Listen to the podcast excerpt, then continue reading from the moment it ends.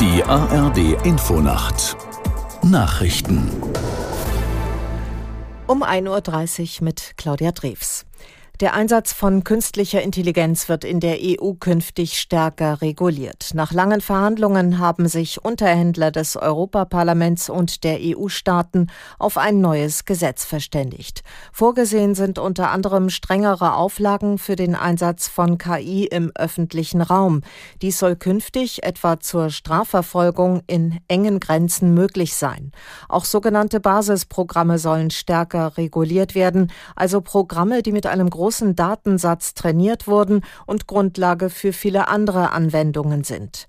Laut EU-Binnenmarktkommissar Breton handelt es sich um das weltweit erste Gesetz zur Nutzung von KI.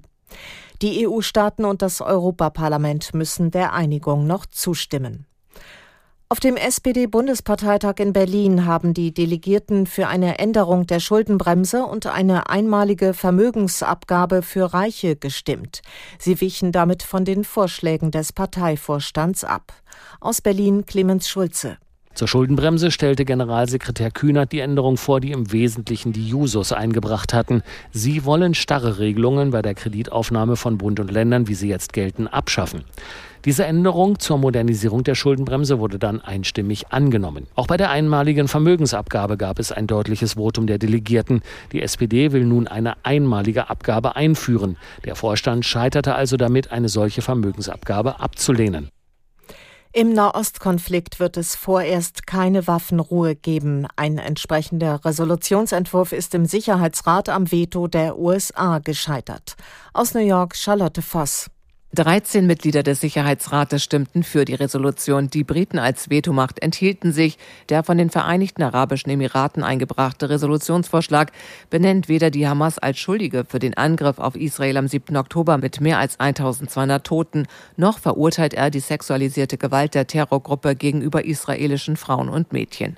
Zudem geht Washington davon aus, dass die Hamas eine dauerhafte Waffenruhe nutzen würde, um sich wieder neu aufzustellen. Der bundesweite 24-stündige Warnstreik der Lokführergewerkschaft GDL ist beendet. Wie die Bahn mitteilte, sollen die Züge schnellstmöglich wieder im gewohnten Takt fahren.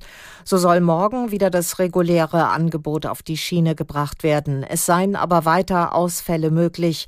Der Warnstreik hatte gestern bundesweit zu massiven Beeinträchtigungen im Zugverkehr geführt. Das Wetter in Deutschland. Im Südosten Regen, Schnee oder gefrierender Regen, anfangs auch in Vorpommern etwas Schnee. Tiefstwerte +6 bis -4 Grad. Tagsüber überwiegend trocken, von Westen her Regen, teils kräftig in Hochlagen Schnee, an den Alpen länger sonnig. 0 bis 10 Grad, starke bis stürmische Böen. Das waren die Nachrichten.